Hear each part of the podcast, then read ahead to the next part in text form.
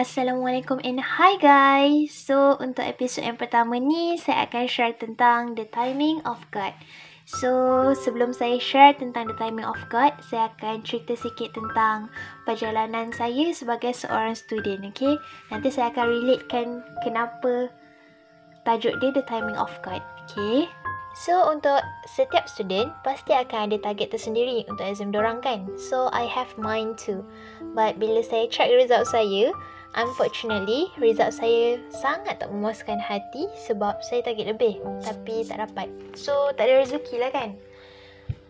So after that saya buka lah Instagram and scroll scroll tengok kawan-kawan saya semua berjaya and mula terdetik dekat hati saya kenapa saya seorang je tak berjaya? untuk dapat result cemerlang. Walhal, saya dah usaha semaksimum yang mungkin.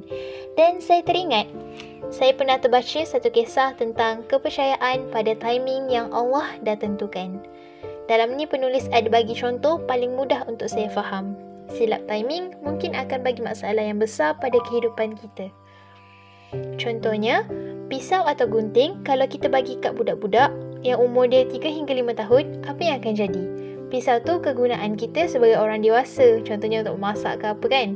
Tapi kalau kita bagi kat budak-budak, kita bagi dekat orang yang salah, yang belum bersedia malah belum ada pengetahuan untuk guna, silap hari bulan jadi masalah besar. Sebarang kemungkinan yang kita sendiri boleh fikir.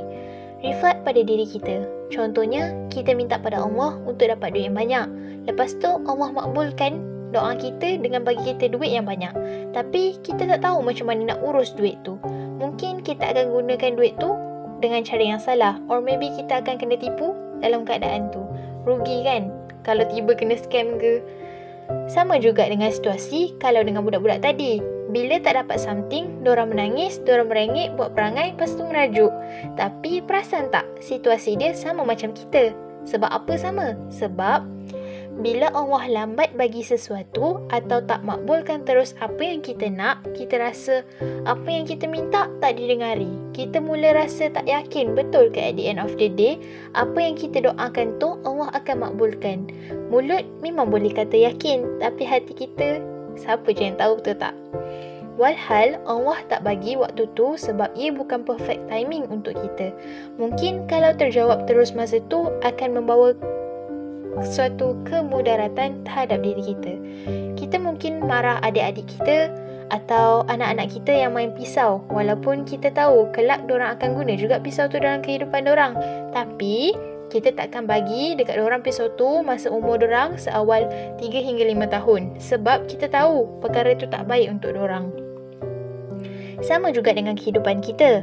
Bila kita minta something, Allah lambat makbulkan. Maksudnya ada something yang perlu kita belajar dulu sebelum tiba waktunya kita dapat benda tu.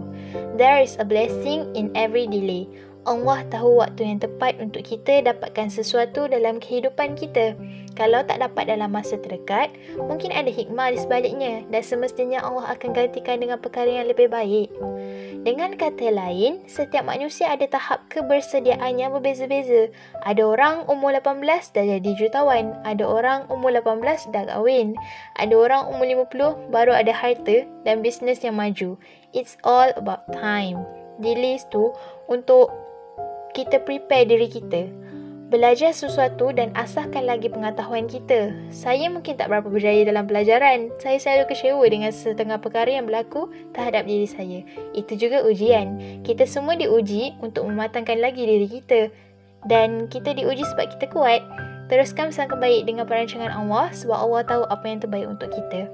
Don't worry about your future. With Allah permission, you will be success with your own way.